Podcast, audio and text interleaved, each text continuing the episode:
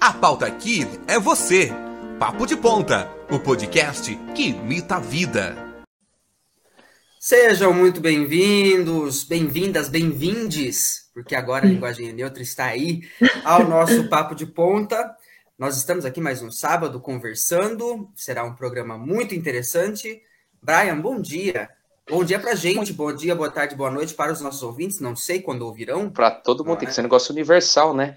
É pois isso. É. Bom dia, João, bom dia, Mi, bom dia, Ranieri, é, bom dia a todos os nossos ouvintes da Rádio Valinhos FM, agora 87,9, aos nossos telespectadores da TV VV8, o canal 8 da NET, e também a, aos nossos ouvintes do Spotify, né? Que como você falou, o cara escuta de manhã, à noite, à tarde, é, de madrugada, enfim, a hora que for. Então, um olá aí, universal para todo mundo. Você tá animado, porque você falou rápido, igual aquelas letras de coisa de remédio, sabe? É, se persistirem os sintomas, o médico deverá ser consultado. É. Entendeu? Você falou. É para desafiar o, a legenda automática do Facebook. Quem tá acompanhando Sim. a gente agora lá, e vai ver a legenda correndo assim. para confundir. É, é para testar o pessoal lá. Bom dia! Agora você tá aqui Bom. com a gente nesse programa. Com certeza, estou muito feliz de estar aqui hoje com essas pessoas maravilhosas. Bom dia a todos os nossos ouvintes. Bom dia ao nosso convidado Renieri. Bom dia, Praia, João. A Michelle é da equipe do Papo de Ponta, já participou de outros programas, mas vai que você não ouviu o programa com ela, então a Mia aqui é também parte da equipe do Papo.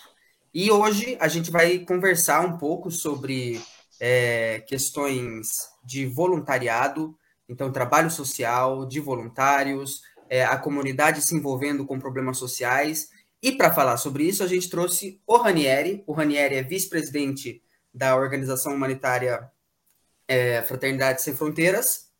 Então a gente vai falar um pouco sobre isso. Ranieri, um bom dia. Que bom que você está aqui. A gente sempre fica super feliz de receber é, pessoal que trabalha com trabalho voluntário. Então, bom dia. Se você puder explicar um pouco para a gente, né, para os nossos ouvintes, o que você faz, como é o movimento, por favor. Bom dia. Bom dia, bom dia, João, bom dia, Brian, bom dia, Michele, e a todos que nos ouvem agora, ou como o Brian falou, né? Amanhã, de manhã, à tarde, à noite. Enfim, é, milagres aí da tecnologia que facilitam a, a nossa vida, né? Bom, meu nome é Ranieri Dias, eu resido aqui em Campinas, sou pai de cinco filhos, sou microempresário, Estou vice-presidente dessa organização humanitária Fraternidade Sem Fronteiras, que já existe desde 2009, então ela está indo para 12 anos, né, esse ano. Sou, estou vice-presidente voluntário, né, porque essa é uma organização que, é, desde o seu início, tem na sua essência é, o DNA do voluntariado, né, da prestação de serviço sem remuneração, então, eu conheci a organização lá no finalzinho de 2012. 2013, pude estar no, no, em um dos projetos que na época era, era apenas lá em Moçambique. Apaixonei e estou aí já, um, um, agora em agosto vai completar 10 anos, né? Parece que foi ontem, 10 anos de trabalho voluntário. A organização, basicamente, ela é uma organização não governamental, é, sem fins lucrativos, sem ideologia político-partidária e também não tem dentro da sua composição nenhuma interferência é, de religiões, apesar de ser uma organização que no seu, nos seus valores e no, na sua missão, no seu seio, tem sim a mensagem do Cristo, né? a mensagem de solidariedade, de apoio humanitário, que está relacionada, acredito eu, com todas as religiões. Então, é, a organização, quando eu conheci em 2012, atendia 70 crianças, né? Lá em Moçambique, um país paupérrimo, né? Do nosso, do nosso gigante planeta. E hoje, passados 10 anos, nós estamos atendendo aí mais de 25 mil crianças, não só mais crianças agora, é pessoas em situação de vulnerabilidade, não só mais na África, o, o projeto, a, a, organização cresceu, são mais de 8, 10 projetos aqui no Brasil e no continente africano, que daqui a pouquinho a gente volta a falar. Mas basicamente a organização ela está disposta nesse, nesse ambiente. O Wagner Moura, que foi o fundador e é presidente atual, hoje mora no Malawi. Malawi é um país, para quem não sabe, ali uma tripinha exprimida ali entre Moçambique, Burundi. Ele está com a família desde janeiro do ano passado, aonde nós temos ali um dos projetos da fraternidade, que é o apoio humanitário a 54 mil refugiados de guerra, que o Malau é conhecido como uma zona neutra, né, dentro ali do, do continente africano, é, já há décadas em crise de violência, guerras, né? E ali nós chegamos em 2018. Depois eu posso contar um pouco mais da história, mas o Wagner está residindo ali. Então eu estou aqui no Brasil, a gente coordena por aqui o que, que dá para fazer. O Wagner está lá e nós somos hoje mais de 600 voluntários com responsabilidades de organizar grupos, né, e de coordenar grupos. Então, também será um prazer falar um pouquinho desses grupos de voluntário esparramado, não só pelo Brasil, mas por todos os continentes. Hoje, graças a Deus. Olha só que coisa impressionante. Eu não sabia a dimensão do trabalho, confesso. É, Mi, Brian, quem que vai querer fazer pergunta? Eu, eu, eu fechei o microfone aqui porque, como sempre, a gente o tem o nosso querido carro do ovo. Ele espera começar o programa. Vamos passar na rua lá. Aí ele sai Ele é passando. é pontual, inclusive, né? Exatamente. Ranieri, eu já tenho uma pergunta aqui para iniciar o nosso papo, que é o papel do Fraternidade Sem Fronteiras hoje em território nacional, né?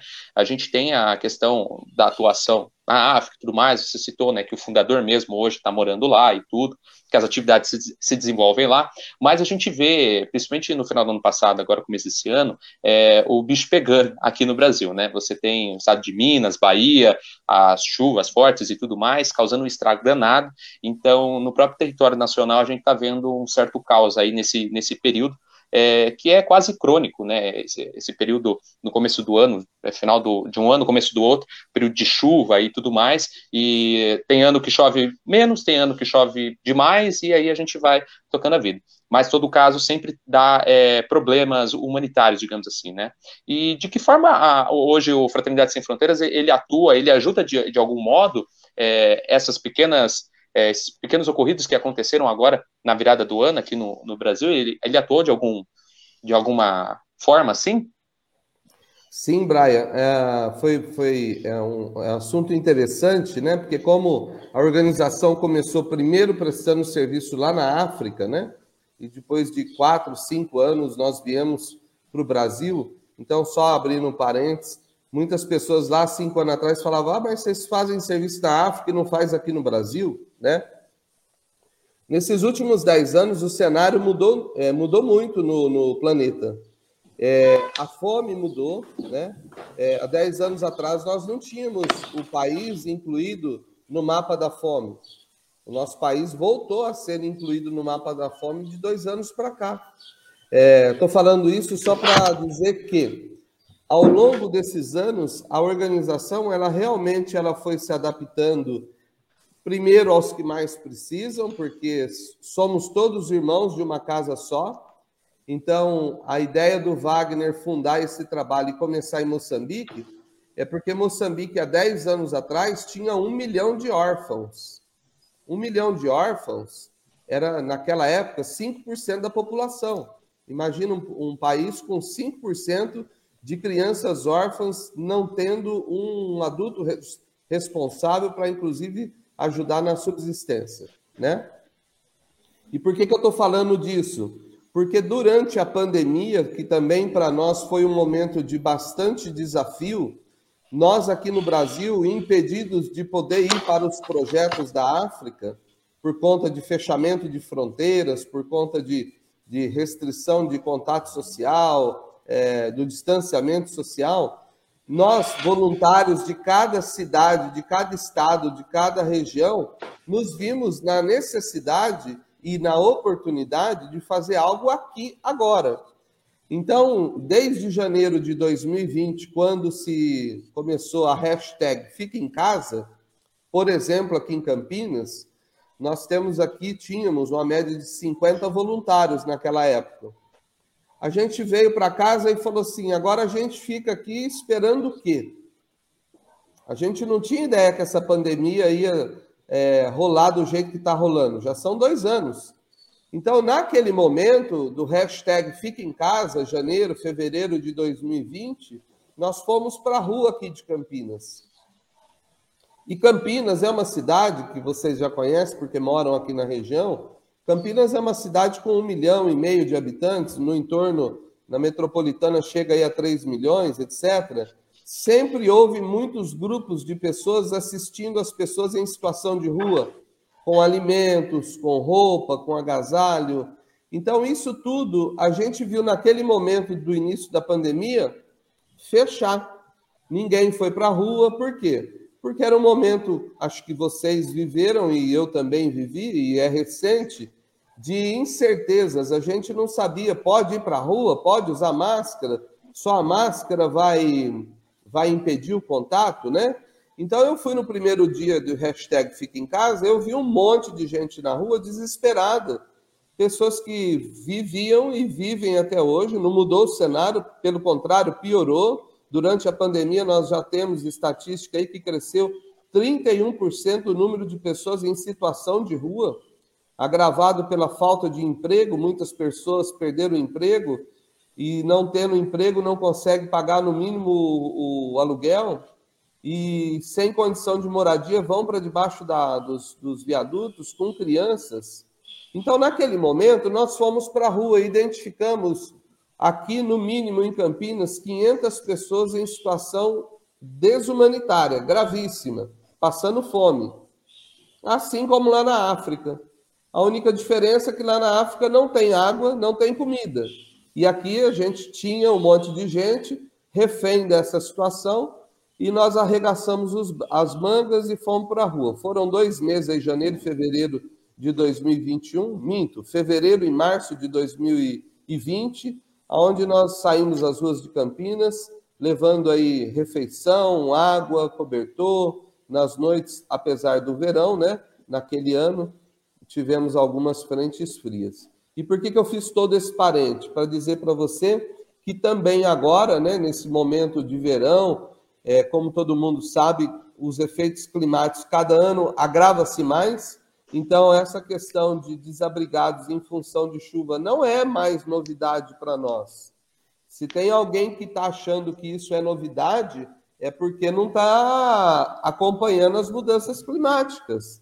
Né? Na nossa região, nós temos menos efeitos é, desastrosos. Mas essa semana, por exemplo, aqui em Campinas, houve uma, uma, uma, uma chuva né, forte, uma tromba d'água, e muitas pessoas estão nas ruas por conta dessa da elevação dos níveis de, de rios e que muitas pessoas subvivem né, nesses, ao, ao largo desses, desses riozinhos. Então, é, sim, agora em janeiro, dia 3 de janeiro, quando todo mundo estava aí se recuperando da ressaca, né, quando eu digo todo mundo, é a maior parte das pessoas, né, é, 3 de janeiro saiu daqui de Campinas uma carreta com 25 toneladas de alimentos, é, cesta básica, é, alimentos não perecíveis, água, principalmente água, é, e colchões. Saiu daqui de Campinas, rumo a Jucuruçu, sul de Minas, sul da Bahia, perdão, sul da Bahia, numa ação rápida, muito rápida, começou no dia 22 de dezembro em 10 dias de arrecadação. A fraternidade não foi a, a, a organizadora desse evento, foram alguns amigos aqui de Paulínia, de Cosmópolis, mas nós soubemos que estavam arrecadando, nós entramos para ajudar. Então foram 25 toneladas enviadas através de um solidário motorista de caminhão com a sua carreta, que saiu aqui na madrugada do dia 3, no dia 5 estava lá em Minas, distribuindo 25 toneladas. Essa ação, ela foi assim, é a toque de caixa, porque entre Natal e Ano Novo tem muita gente viajando, estava tudo fechado, a, a mesma comunicação, né, você é, notificar ou divulgar, ficou complicado. Então, foi uma campanha muito a toque de caixa, a boca miúda, né, como a gente diz, de conexão de um para um, e a gente teve um sucesso grande. E agora, né, motivados por tudo que a gente viu, não só de destruição, de necessidade, mas principalmente é, o quanto que essa doação que nós é, enviamos fez de diferença, nós já estamos com outra campanha, o mesmo grupo, só que agora diferente, a fraternidade está também muito fortemente fazendo a divulgação. Então já faz uma semana que nós estamos arrecadando alimentos, água, colchões, é, para mandar agora não mais para o sul da Bahia, mas agora sim para Minas Gerais. A cidade, me falha agora aqui a cabeça, o nome da cidade, é, se eu não me engano é Vale da Alegria, mas daqui a pouco eu confirmo. Nós estaremos dia 14 saindo com outra carreta. Então, até o dia 13 de fevereiro, então hoje já é 20, hoje é 30, né? Nós estamos no finalzinho do mês. Não, hoje é 29. Hoje é 29, então, é. 29. Nós temos aí 13 dias praticamente para arrecadar mais 25 toneladas. Então, assim, Brian, a, a gente está focado em ajudar aqueles que mais precisam. Se está do nosso lado, excelente. Se está do outro lado do planeta, não tem problema. É óbvio que a logística, né, fazer chegar as coisas sem perecer, sem perder recursos que muitas vezes as pessoas não entendem, né? Ah, mas por que dinheiro e por que não alimento, né, para a África? Porque o navio leva 60 dias daqui na África, né? Só de peri... só de curso. Mas além disso, tem aduaneira, tem desembarque, tem transporte terrestre. Então, as ações da fraternidade, quanto mais longe do nosso, do, da nossa origem, mais complexidade tem, né? mas não é por isso. A fraternidade tem como missão proporcionar e incentivar práticas de fraternidade independente de geografia, independente de raça, independente de nacionalidade, né? independente de qualquer coisa. Então, começou bem longe e agora a gente está podendo ajudar os mais próximos aqui. Por quê? Por uma necessidade momentânea. Haja visto que nós vivemos aqui nós aqui quatro, né? Vivemos numa região do país que é considerada a mais rica, né? Talvez o quarto PIB maior é, municipal, acima inclusive de grandes capitais. Então eu, eu me estendi bastante para falar para você, Brian, Michele, João, que a gente ajuda aonde precisa. Agora com os grupos de voluntário cada vez mais forte em cada região, a gente atua sim em todas as regiões de norte, sul, leste e oeste. Mi, pode perguntar. Daniele. Ai, já estou com a pergunta na ponta da língua, né? é, é muito bom saber, né, que vocês é, estão dispostos a ajudar quem precisa, né? Não importa onde. Isso é o mais importante de tudo. E, e aí, pensando nisso, é, nessa questão aí de, de ajudar pessoas que aí fogem é, do nosso continente, né, lá para o continente africano, como que vocês organizam, né? Como que se dá a logística da coisa, até mesmo para organizar as pessoas, né? Você falou que os grupos de voluntários, é, os voluntários organizam-se em grupos, né? Como que acontece isso? Eles é, vão por conta própria, né? Até mesmo para o pessoal que está nos assistindo, se de repente tiver o interesse, né, em fazer parte dessa missão, como que eles fazem para participar e como vocês se organizam?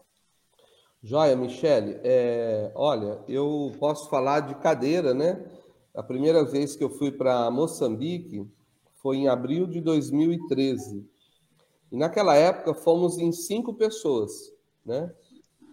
É, a gente nem chamava esse grupo de caravana, eram cinco pessoas que, que queriam conhecer o projeto, verificar se o trabalho era verdadeiro, se a contribuição que nós, padrinho, padrinhos, né, ajudamos mensalmente com 50 reais, se ela realmente saía daqui de, de, do Brasil, passava o Oceano Atlântico e chegava lá nas aldeias moçambicanas. Então, nós fomos em cinco pessoas. Naquela época, cada um, e até hoje, cada pessoa, cada voluntário arca com suas despesas, né? É, uma, uma viagem para a África, para qualquer dos projetos da fraternidade, não custa menos de 2 mil dólares. Então, é um investimento relativamente pesado. Você vai aí, o dólar hoje é 5 e tralalá, você vai aí de 11 mil a 18 mil, dependendo do destino.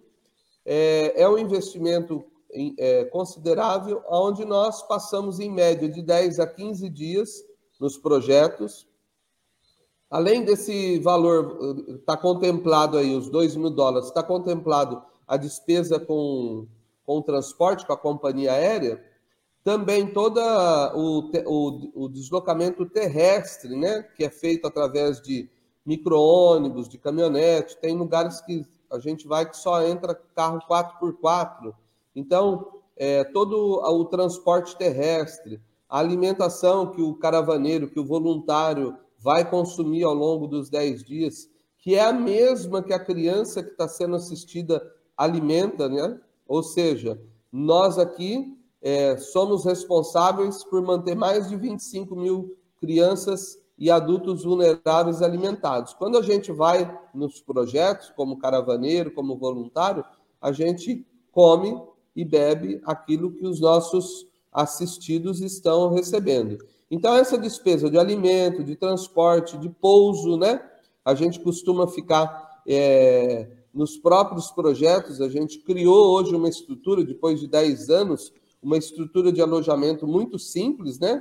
Onde, onde nós temos lá um grande galpão com um monte de beliche e os grupos normalmente que vão de 20, 30 caravaneiros é, passam esse, essas noites nesses lugares bem simples, né?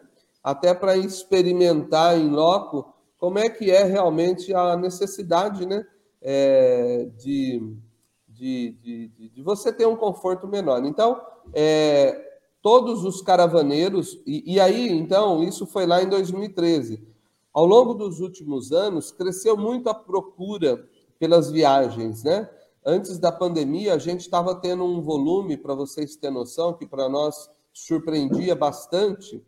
A gente estava indo praticamente todo mês para a África, já não era mais Moçambique, já era Moçambique, já era Malawi, é, Dakar, no Senegal, Mal, é, Ilha de Madagascar, né?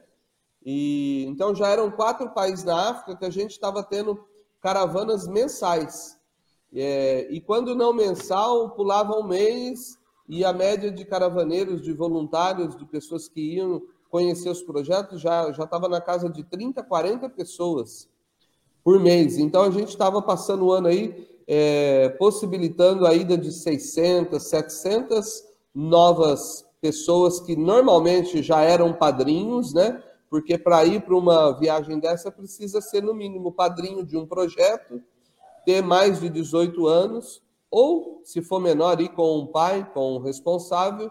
Mas ao longo desses últimos anos, então, foi mais ou menos isso que ocorreu com relação à viagem. As despesas, repito, é tudo por conta do caravaneiro, do voluntário, né? A organização ela facilita, ela facilita através de, de, de, de, de agências de turismo, ela facilita você adquirir uma passagem um pouco mais barata, pagar um pouco mais, parcelar. É, não só isso, né? Mas durante a ida, a estada também, questão de segurança física, né? Segurança sanitária, porque a gente sempre enfrentou no, no, nos últimos 10 anos doenças normais daquele continente africano, né? Agora a pandemia pegou todo mundo, mas até então a gente ia e a gente tinha o risco eminente de contrair malária, né? Porque são países que onde as florestas ainda predominam, então você está dentro de um ambiente onde tem muito pernilongo, etc. Então, é, toda essa condição para ir em segurança e voltar, a organização se responsabiliza, né? Os vistos com os, com os, com os, com os os, os, departamentos consulares, né? É, de maneira que sempre essas, essas idas e vindas sempre foram tranquilas. Agora, no período da pandemia, infelizmente, nós tivemos que suspender grupos novos, né? Porque a condição de você testar positivo no aeroporto e ter que ficar para trás é muito grande de você ir, é, ir sem, é, sem um vírus e chegar lá e contrair e ter que ficar lá 15 dias sozinho, depois longe do grupo, desgarrado. Então, para evitar qualquer tipo de transtorno mais grave, durante a pandemia, durante o fechamento das fronteiras, nós suspendemos essas viagens, tá bem? É, prolonguei um pouco aí, abri um pouco a mais aí a tua pergunta, não sei se, se, se eu te respondi no, no geral. Respondeu sim, respondeu sim, tá ótimo. E, Ranieri, como aqui antes da gente entrar ao vivo, eu tinha comentado, né? A Mia ela faz parte de um grupo aqui em Valinhos também que realiza é, trabalhos voluntários, claro que em âmbito regional, né? A gente fala aqui da cidade de Valinhos, região de Campinas e tudo mais, que é o Mobiliza Amigos, né? Que tem um, um trabalho que vem desenvolvendo aí desde o ano passado, né, Mi? Começo do ano passado? É, é, 2020 mais ou menos, eu acho. E aí eu, eu, queria que a, Mi, que a Mi compartilhasse um pouco. É, é diferente, o, o, acredito eu, que as, das atividades do Fraternidade Sem Fronteiras, né? É, até, eu acho que pela, pela região de atuação, que é o primeiro ponto, mas também é sobre o tipo de atividade que, que é realizado, né? A gente vê aí o Fraternidade como é, a questão do assistencialismo, de fato, né? Você saindo daqui e indo para lá é, para ajudar, por exemplo, crianças órfãos e tudo mais. Aqui do mobiliza ações um pouco mais gerais, desde limpeza voluntária é, em ambientes públicos até arrecadação de alimentos também para assistir algumas famílias, mas então uma atuação um pouco, pouco diferente, mas que no final atinge o ser humano, né? A pessoa é humana de alguma forma. É, eu acho que o, o Mobiliza ele tem esse, esse cunho assim de apoiar acho que um pouco de todas as causas, né? E, e aí, por isso, então, a gente, como o Brian já disse, a gente já limpou as ruas aqui, por exemplo, da região de Valinhos. A gente é, também já fez kits para entregar no Dia das Crianças, né, para crianças de uma instituição também de Valinhos. Então, assim, a gente vai apoiando, como você disse, né? No fim das contas é a mesma coisa, porque a gente ajuda aqueles que mais precisam de alguma forma, né? Seja o meio ambiente, seja uma criança, seja um adulto. Então, a gente trabalha nesse sentido e, sobretudo, é muito bom ver como é, isso é gratificante para quem é voluntário, né? É, inclusive, se você puder comentar mesmo essa questão pessoal, que eu, eu acho sempre muito legal é, para contagiar outras pessoas, né? É, se você puder falar um pouco o que você sente quando você atua como voluntário, mesmo na sua primeira viagem até os dias de hoje, né? Atuando como vice-presidente também voluntário da organização porque é, falando como experiência própria, ainda que o Mobiliza esteja no começo, né, o Brian faz parte também, é, é muito gratificante, né, depois que você sai de uma ação, é, muitas vezes você cansa, fica a manhã inteira, às vezes as ações são sob o sol, e não tem problema ali, não tem sol, não tem cansaço, porque realmente a gratidão é um sentimento que vem assim, e enfim, e a gente fica preenchido com isso, né? Então não tem condição adversa de tempo, que, de cansaço físico, enfim, que, que faça a gente desistir, né? Que, enfim, só motiva cada vez mais a gente lutar pelos nossos direitos, que deveriam sim ser assistidos pelo Estado, mas enquanto eles não são 100%, a gente não fica de braço cruzado, né? A gente vai às ruas e faz alguma coisa. Então, eu queria que você comentasse um pouquinho sobre isso. É, Michele, eu fico muito contente de ouvir de você, né? Vocês três praticamente são jovens que devem ter metade da minha idade. Eu até os 24 anos, eu não, de verdade, até os 24 anos, terminando a faculdade, eu não tinha experimentado ser é, um voluntário de uma causa ou de um serviço, né?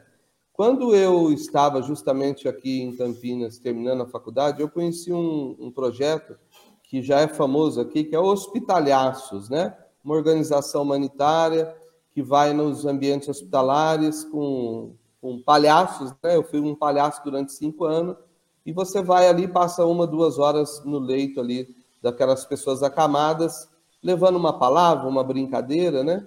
Então, eu, eu entrei pela porta do serviço voluntariado através dessa organização, é, Hospitalhaços, né? E eu estou fazendo aqui pela primeira vez esse esse, essa, esse reconhecimento em público, porque a primeira coisa que a organização fazia na época, eu não sei se ainda faz, mas depois de convidar alguém para conhecer a causa, eles faziam uma integração todo domingo, todo primeiro domingo do mês, que na verdade era ali no auditório do supermercado aqui em Campinas, para quem é de Campinas conhece, supermercado enxuto. Então, a primeiro domingo é, do mês, todos os possíveis voluntários participavam de uma integração com mais ou menos duas horas de explicação do que era o trabalho, e a partir dali, quem tivesse realmente interesse assumia o compromisso, e aí é onde eu queria chegar, porque muita gente, quando fala de serviço voluntário, pensa que é qualquer coisa, ah, eu tenho, eu tenho vazio de tempo, então qualquer coisa que eu doar é um serviço voluntário, né? E não é, o serviço voluntário é um trabalho de muito comprometimento. E eu aprendi isso lá com eles. Por quê? Porque você não era obrigado nada, mas você era obrigado sim a dizer qual era o dia que você queria doar as suas horas. É uma vez por mês? É uma vez por, por a cada trimestre? Mas se for só um dia no trimestre, não tem problema. Esse dia, o teu nome está na escala e a gente espera você. E eu fiquei durante cinco anos. Era todo final de semana. Na época, eu ia lá para o Hospital Municipal de Paulínia e eu passava ali das duas às seis horas, quatro horas dentro do ambiente hospitalar, que normalmente é carregado, é pesado, né? Eu trocava os domingos do Faustão pelo domingo lá no hospital. E confesso para vocês que eu chegava em casa, conforme você falou, Michele, a gente chega exausto, porque o voluntário ele doa muita energia, seja carregando, seja transportando, ou varrendo, ou limpando, ou fazendo graça, ou, fa ou ouvindo apenas. O serviço voluntário ele te ele te abre coração, ele abre cérebro, ele abre ouvido, ele abre olhos, né? é, é, não, não só literalmente, ele, ele abre de uma maneira sensorialmente, né? Você, quando sai da sua zona de conforto, seja do seu estudo, do seu trabalho, e vai para um ambiente mais, entre aspas, sofrido, seja ele qual for, uma periferia, é, a rua hoje está tá, tá inundado de pessoas em situação de rua. Se você reparar, é, você tem muita oportunidade. Então, eu trabalhei no, no há cinco anos, depois entrei num projeto famoso aqui em Campinas, que era acolhimento de crianças. Eu e minha esposa, durante 18 anos, fomos voluntários para acolher crianças em situação de vulnerabilidade social, crianças que estavam abrigadas institucionalmente, e para não ficar lá no, nos abrigos, né? É, nós éramos treinados para acolher em casa por tempo indeterminado. Então, acolhemos 18 anos crianças que passavam em casa às vezes um mês, um ano, dois anos e depois voltava para o seio da família. Foram 18 anos de trabalho voluntário.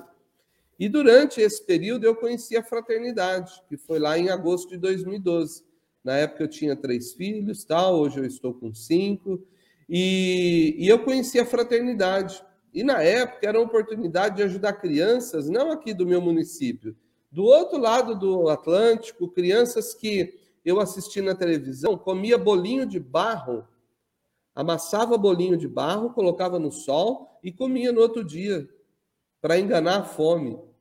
Então, o que me despertou na fraternidade foi para esse ambiente, um ambiente de extrema miséria, onde as pessoas precisam andar 15 quilômetros para carregar, é, para captar água, uma água barrenta, salobra, pegar um, um balde de 8, de 8 litros e trazer para casa e um grupo de 7, 8 pessoas passar com 8 litros de água por dia.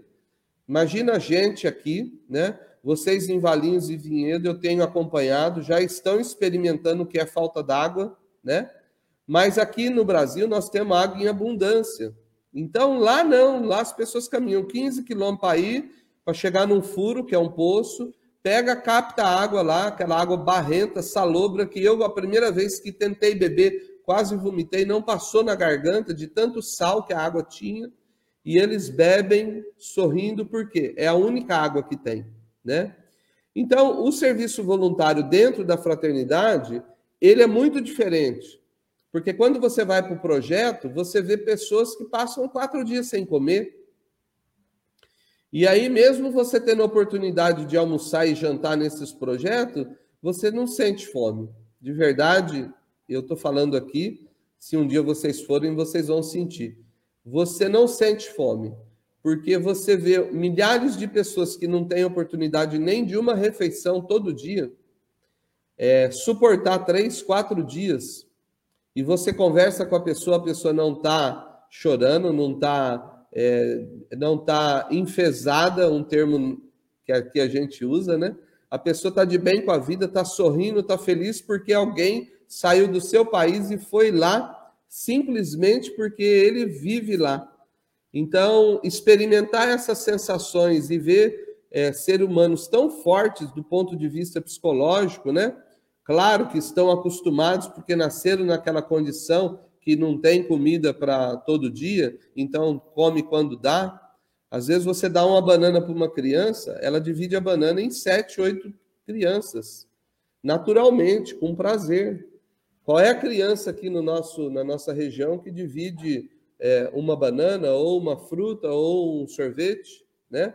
Então, assim, o que mais a gente traz dessas experiências é muito maior do que a gente leva, seja como doação física, seja como um trabalho realmente braçal. Então, esse alimento que a gente recebe de volta, como você falou, Michele, é uma coisa que nos motiva muito e, e é viciante. Quando o ser humano experimenta seja na África, seja aqui em Campinas, seja em qualquer lugar. Acabei de voltar do, do Nordeste agora, nós atendemos lá no sertão da Bahia, região de Canudos, e vou aproveitar aqui já para falar. Na região de vocês aí tem uma pessoa que é a Dami, uma voluntária da organização Fraternidade Sem Fronteiras. Ela está à frente de um grupo que chama Gerando Gentilezas, talvez vocês já ouviram falar aí.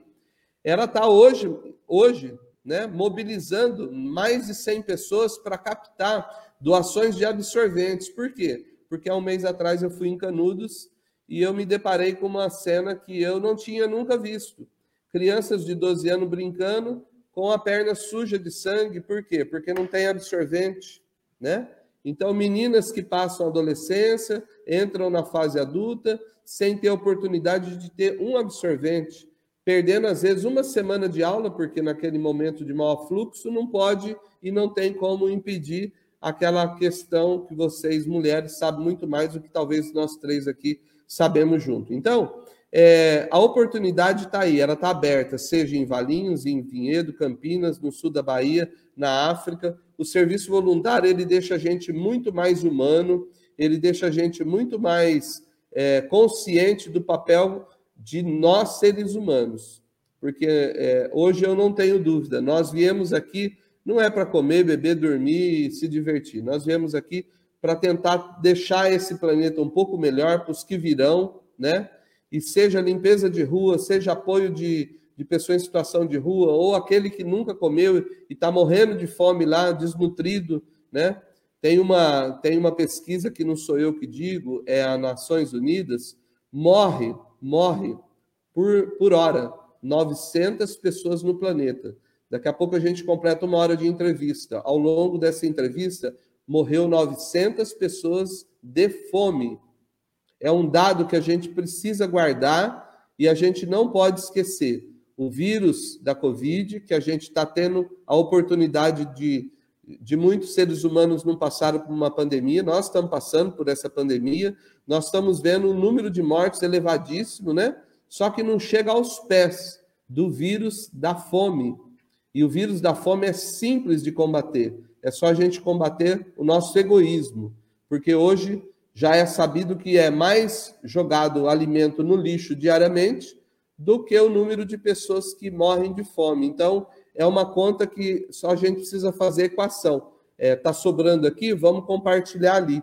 Simples assim. Então, o serviço voluntário, ele, ele, deixa, é, é, ele deixa pessoas, assim como eu, que há 10 anos atrás é, não tinha, é, tinha me dedicado sim a outras ações, mas essa, quando eu, eu pude experimentar, pude ver a urgência, a emergência do agir, do trabalhar, me deixa hoje, inclusive, 24 horas ligado com qualquer problema. Então, o serviço voluntário nos torna seres humanos melhores. E eu convido aqui, seja você aí da região, eu sei que agora na internet esse vídeo vai para o mundo todo, né?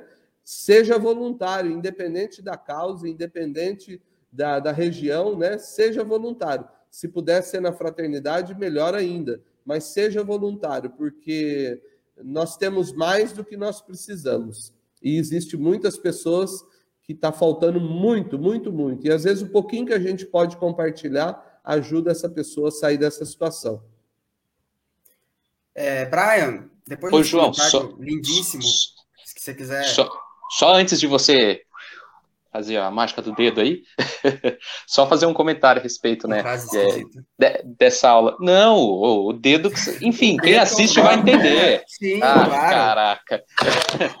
Gravei o apoio cultural. Ai, caramba. É, enfim, pra... quem sem jeito agora. Ai, ai.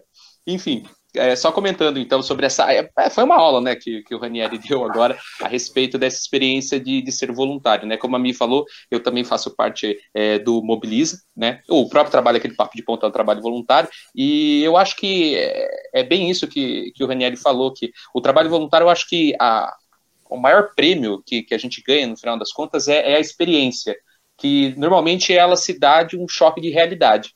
É você sair da sua zona de conforto e, e se colocar numa condição que você não, não pensaria, né? É, eu tive uma experiência dessas em 2019, não foi bem um trabalho voluntário, na verdade foi é, dessa questão de choque de realidade, né? Em 2019, em outubro, eu visitei o acampamento Marielle Vive, que é um acampamento é, aqui do MST, em Valinhos, que fica indo para Itatiba. É, eu me coloquei à disposição junto com o meu professor de Sociologia e mais um colega meu, e a gente foi fazer uma visita lá, né? É, e da entrada ali da porteira até todo o local que a gente andou, foi um choque atrás do outro. Porque coisas normais é, que a gente que está aqui mais perto do centro da cidade, a gente acha que o negócio brota do chão, como água, né? Uhum. Você abre a torneira, sempre tem água. É claro que agora, nesse período, a gente viveu aqui a cidade como um todo a falta dela, né? Mas em condições normais, eu abro a torneira, eu tenho água. E lá no, no acampamento foi essa a, a, coisa que mais me deixou assim é, chocado, né? Que é o, o trâmite para você ter água. Então, diferente é, daqui do Bom Retiro onde eu tô, eu não abro a torneira. É, lá é, é um, um, olho d'água de, sei lá, eu acho que tem um, raio de, de dois metros, né? É, que o cara tem que descer uma ribanceira enorme para pegar água lá, subir com a água no balde, para poder é, alimentar a, a caixa d'água do, do seu barraco, enfim, da sua moradia lá, é, então, tudo aquilo eu fiquei, caramba, né? É uma coisa que é, você não imagina, né? A maioria das pessoas acha que a água, assim, ela, ela vai ali naturalmente, sempre vai ter, nunca vai acabar. E aí você se coloca nessa condição de você passar por, um, por uma situação onde você vive a escassez daquilo, né? É, e eu estava lá, eu precisei beber água, eu tive que viver como uma pessoa que vive lá. E, e o que? O, o, acampamento, eu acho que ele está a uns alguns quilômetros da onde eu moro aqui. Então não é uma realidade tão, tão distante não da é minha, né? longe. né? É, não, não, é, longe. é longe. Não é longe. É, para qualquer um, na verdade, que mora na cidade de Valinhos, não é longe para é ninguém, longe, né? É. De, de, ponta a ponta. Você pode morar no mais extremo da cidade de Valinhos, que ainda não está longe de, desse local. Então não é um local muito longe, mas que tem uma diferença de realidade tremenda, né? É, eu me lembro agora na campanha eleitoral, a última que teve aqui em Valinhos, é, em algum plano de governo, não me lembro de quem agora, tinha uma frase interessante que era é, algo como: em Valinhos você vai de Paris a Bangladesh em 15 minutos de carro, algo do tipo assim. É, e realmente, Excelente. você sai do bairro do, do, do, Porto Seguro e você vem vindo para a região aqui, até onde eu moro, no Bom Retiro, é, você vê uma diferença de realidade tão Sim, tremenda. Né? Tu atravessa a rua, já é outra entendeu? Então, sintetizando, de Paris a Bangladesh em 15 minutos de carro é uma coisa assim que você não, não consegue ter uma total noção, né? Mas, enfim, só a síntese de tudo, é que realmente, então, o trabalho voluntário, ele dá esse, esse privilégio de você passar por um choque de realidade, e muitas vezes isso é um momento de de muita reflexão e que acaba gerando uma transformação no indivíduo, na pessoa humana, né? Então, depois você passa por aquele choque, você acaba vendo as coisas de outra maneira. Aquela coisa simples, você começa a dar mais valor. E assim por diante. É, é uma série de efeitos, consequências, né? É, e te transforma como pessoa. Então, eu acho que seria essa questão do, do, choque de realidade, da experiência, que, como o Ranieri disse, acaba depois sendo algo que vicia até. É um vício do bem, né? Porque, imagina, você se viciar em fazer o bem, em, em se doar para uma causa, se doar para alguém, né?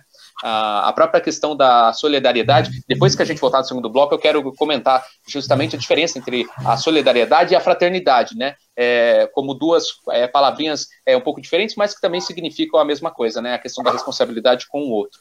E, enfim, João, quer puxar o. Vou rodar. Vou rodar o dedo. É... Senão eu. Então é, eu vou puxar o apoio cultural e depois a gente continua com o papo. Pode. Eu sei que você vai fazer. Pode fazer. O, ah, nossa, tô previsível. Ah, é. ah, Gente, só para não perder o costume, é, o pessoal que faz as nossas artes aqui de divulgação do Instagram, da agência Trio Media, né? Eles oferecem serviços de marketing digital. E para você, então, que está procurando e quer é, algum serviço relacionado a isso, pode estar tá procurando eles. A gente vai passar uma vinheta rapidinho deles aqui. É, aí é só entrar em contato se você tiver alguma necessidade do gênero. Olá, tudo bom? Meu nome é Paulo e sou um dos sócios e fundadores da 2-in-1 Media, uma produtora de audiovisual. Nós produzimos vídeos institucionais, vídeos publicitários, fazemos sites, temos o trabalho de social media, artes, stories animados e um planejamento de marketing digital. Se você tem uma empresa e um negócio e está a fim de produzir algum conteúdo digital, seja um vídeo, um design, fotografia, entre em contato conosco por esse número que vai estar aparecendo aqui embaixo ou nosso Instagram, 2 Media, e venha conhecer nosso trabalho, beleza? Te espero lá, valeu, até mais! A pauta aqui é você. Papo de Ponta, o podcast que imita a vida. Estamos de volta com Papo de Ponta. É, eu queria fazer alguns comentários, hoje eu fiquei um pouco mais calado, que é em relação ao seguinte, eu queria puxar uma frase do Raymond Williams, que é um dos meus autores favoritos. Ele é da área de estudos culturais, e, enfim, vou ler a frase. Aí vocês vejam, eu estava pesquisando ela. A, a editora Boitempo postou ela tem pouco tempo, tá? Para quem quiser achar. Ele diz assim: ser verdadeiramente radical é tornar a esperança possível e não o desespero convincente. Por que, que eu digo isso? Por que, que eu cito essa frase? Porque que eu, eu acho que o, o Raymond Williams tem um, um, um relato num texto dele que é em inglês faz mais sentido do que em português. Em inglês é culture is ordinary. E aí traduziram para a cultura é algo comum. Então há esse sentido de cultura que não é uma cultura que está em algum lugar, ela está em todo lugar, certo? Então é essa, por isso ordinary, né? É uma palavra que funciona mais no inglês do que no português, mas enfim, cultura é algo comum, é algo de todos, é o pão com leite, é o, é o, é o café de manhã, com mamão, sei lá.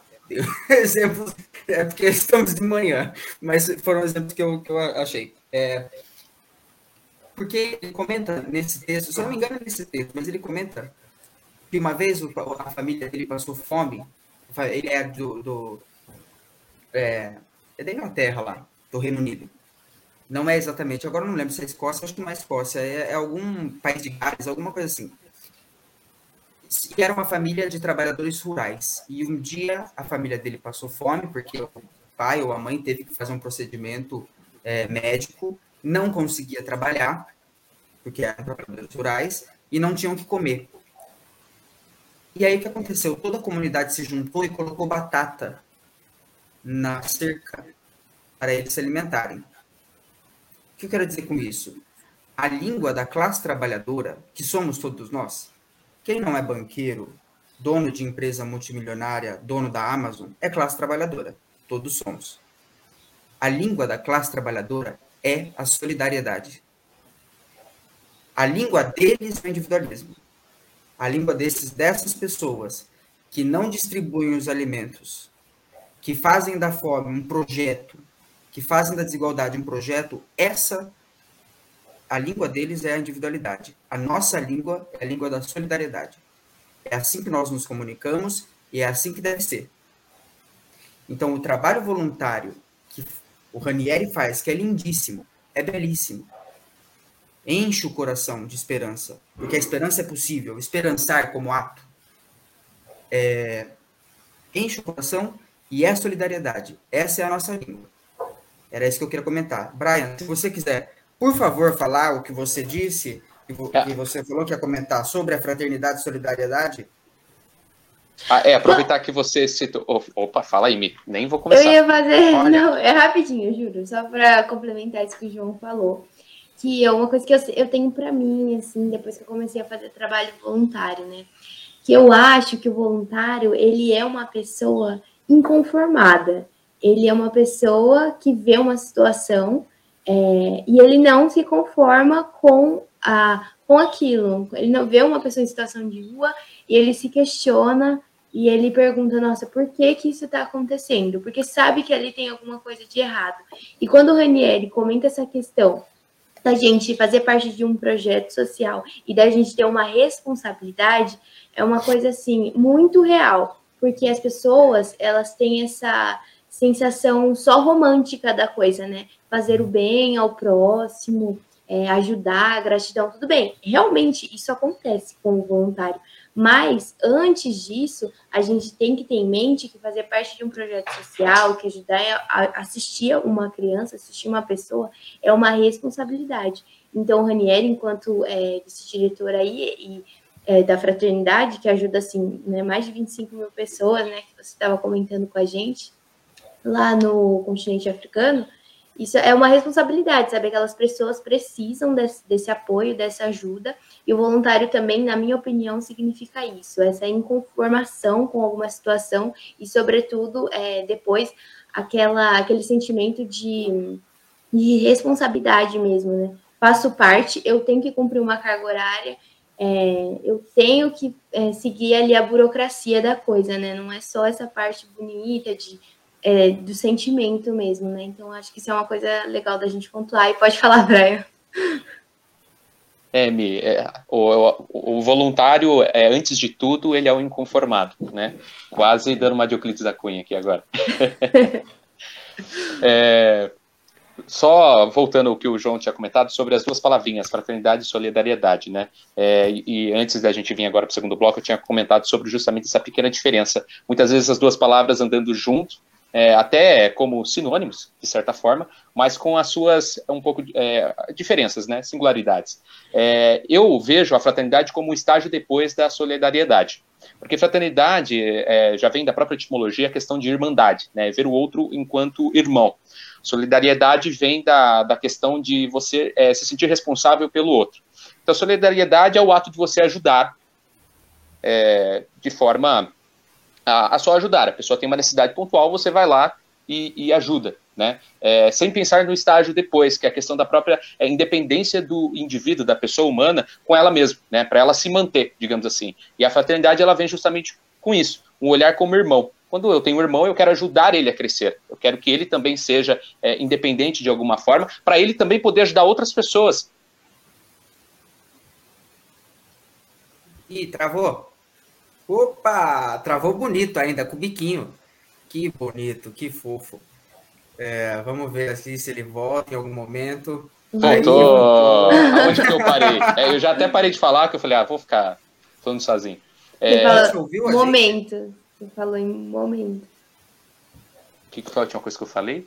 É, você momento. falou que a, a questão do, da fraternidade, ela vai mais do que ajudar apenas naquele momento, né? Você, da independência causar a transformação na vida do outro. Né? Isso, é. Então a fraternidade enquanto um estágio depois da solidariedade. Eu é, vejo essas duas palavras dessa forma. As duas se complementam. As duas, elas, é, de, de forma unida, conseguem causar uma grande transformação na realidade. Só que tem essa pequena diferença, né? É, do, do, da própria etimologia, do significado das duas, mas é, que as duas teriam o mesmo objetivo, ajudar a pessoa humana. É, e a fraternidade, então, viria só como um estágio depois da solidariedade, né? É o que fazer depois de eu conseguir saciar a fome é, do meu igual. Ele está passando uma necessidade e o, qual é o estágio depois? É, é eu tentar dar uma capacitação técnica para ele conseguir um trabalho, para ele conseguir se manter. Então, o que vem depois, né? É, isso tudo, lógico, levando em conta a realidade que a gente vive, a realidade capitalista e, e tudo mais, é, onde a gente é, tem por base o, o trabalho para conseguir se sustentar. Né? É, então, nessa visão. Essa seria a, a diferença né, entre a, as duas palavras. Então eu vejo que, no caso, a organização Fraternidade Sem Fronteiras, ela já pensa no depois de ajudar pontualmente, né? É, o que fazer depois que eu consigo saciar a fome, como eu falei. É, é você tentar é, ajudar de alguma forma, né? Inteligente Foi esse eu. link, hein? Inteligente. É, eu achei também. Você é ligeiro, come pelas beiradas, entendeu? É, achei também. Lembrando só, galera, que a gente está com, com quatro, seis minutos aí, vai, de, de programa. Vai acabar, tá bom? Se alguém quiser fazer Devolver um a palavra pro, pro Raniel. Por favor, alguém tem, tem alguma, alguma última pra... pergunta? Não, infelizmente já tá acabando. Tô triste. É. Raniel, algumas últimas palavras, então? Um comentário final? Bom, é o papo... Algum pedido? Algum pedido? Até a respeito do que eu acabei de falar. É, eu acho assim, esse papo é, foi muito rápido, né? 60 minutos já, já estão é, passando muito rápido e a gente não pode esquecer que em 60 minutos, 900 pessoas no planeta acabaram de desencarnar por falta de alimento. Então, o que, que a gente precisa? Se solidarizar com alguma causa, é, ter um propósito de vida, e aqui eu estou falando de forma genérica, para o voluntário, né? E, e agora, puxando a sardinha aqui para o lado da Fraternidade Sem Fronteiras, queria convidar vocês para entrar no site fraternidadesemfronteiras.org.br. Lá você tem 11 projetos atualizados do que realmente a fraternidade tem feito. O 11 projeto nós entramos na República Democrática do Congo, dia 15 de novembro de, do ano passado, para cuidar dos órfãos que vivem nas capitais abandonados, crianças de 3, 4 anos sobrevivendo nas ruas sem nenhum adulto, né? Então, tudo isso, todos esses projetos que vocês no site é, poderão observar, todos são mantidos através de uma pequena doação mensal de 50 reais, que é o apadrinhamento, que é o carro-chefe que faz manter toda essa estrutura voluntária de pé. Além disso, você que é empresário, você que é, é funcionário de alguma grande empresa, também pode colocar a sua empresa lá como madrinha, como padrinho, é, no apadrinhamento empresarial. Aí a cota mínima não é mais 50 reais e sim 500 reais. Você pode doar como empresa de 500 reais a qualquer milhão de reais, né? E como pessoa física, de 50 reais para frente você assume um projeto. Ah, mas eu não tenho condição todo mês de 50 reais. Não tem problema. Entre em contato com a gente aqui em Campinas. Nós temos um grupo de voluntários aqui fazendo seleção, triagem de doações que vêm do Brasil todo. Aqui em Campinas nós temos uma central de doação, onde vem todos os tipos de doações que vão para os projetos. Aqui a gente separa, embala, é, cadastra aquilo que pode vencer e perecer, a gente distribui na região e aquilo que pode esperar numa, numa mala de um possível caravaneiro e chegar nos, nos projetos, a gente mantém estocado e leva é, assim que for possível. Então, você que está aí assistindo, entre no site, seja padrinho, seja madrinha, seja voluntário. Nós temos um portal do voluntariado muito legal dentro do site. Vocês podem se cadastrar. No Brasil e no mundo todo, a gente tem células de voluntário. E quando a gente fala assim, dá a impressão que a organização é uma coisa muito grande. Não, não é. é ela está se tornando pelo impacto que está causando.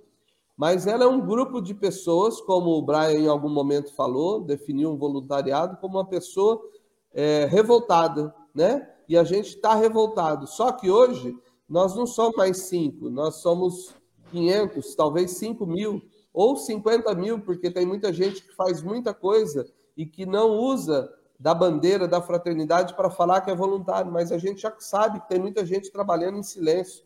Então, seja você também um voluntário anônimo, né? Seja você um trabalhador da causa, mas o mais importante que eu queria deixar aqui, a gente tem a necessidade como ser humano de ter todas as necessidades fisiológicas, né? Do corpo físico, espiritual, psíquica, principalmente agora nesse tempo de pandemia, as doenças mentais se avolumando e chegando próximo de todo mundo, né? Quando a gente sai do nosso campinho, do nosso umbigo e vai fazer algo para o outro, a gente deixa de ter uma série de crises, crise de ansiedade, crise de pânico, a gente deixa de esquecer dos problemas, porque quando a gente vê que o outro tem muito mais problema que a gente, a gente se torna um, uma pessoa muito rica no sentido de falar, puxa, quanta gratidão eu devo ao universo por ter recebido tanto, não ter enxergado por um tempo e agora sim posso compartilhar com os que mais que menos têm, né? Então eu sei que o nosso tempo está encerrando, era isso que eu queria deixar. Entre no site, seja um voluntário, seja um padrinho e vamos junto nessa corrente do bem. Obrigado, viu, pessoal? Obrigado você, Ranieri, por ter participado. Brian, diga. Não, só lembrando então, para aqueles que quiserem então pelo Instagram acessar lá por Fraternidade Sem Fronteiras, você vai conseguir acessar na bio aqui é, o link para estar tá acessando o site então, para conhecer um pouco mais do trabalho.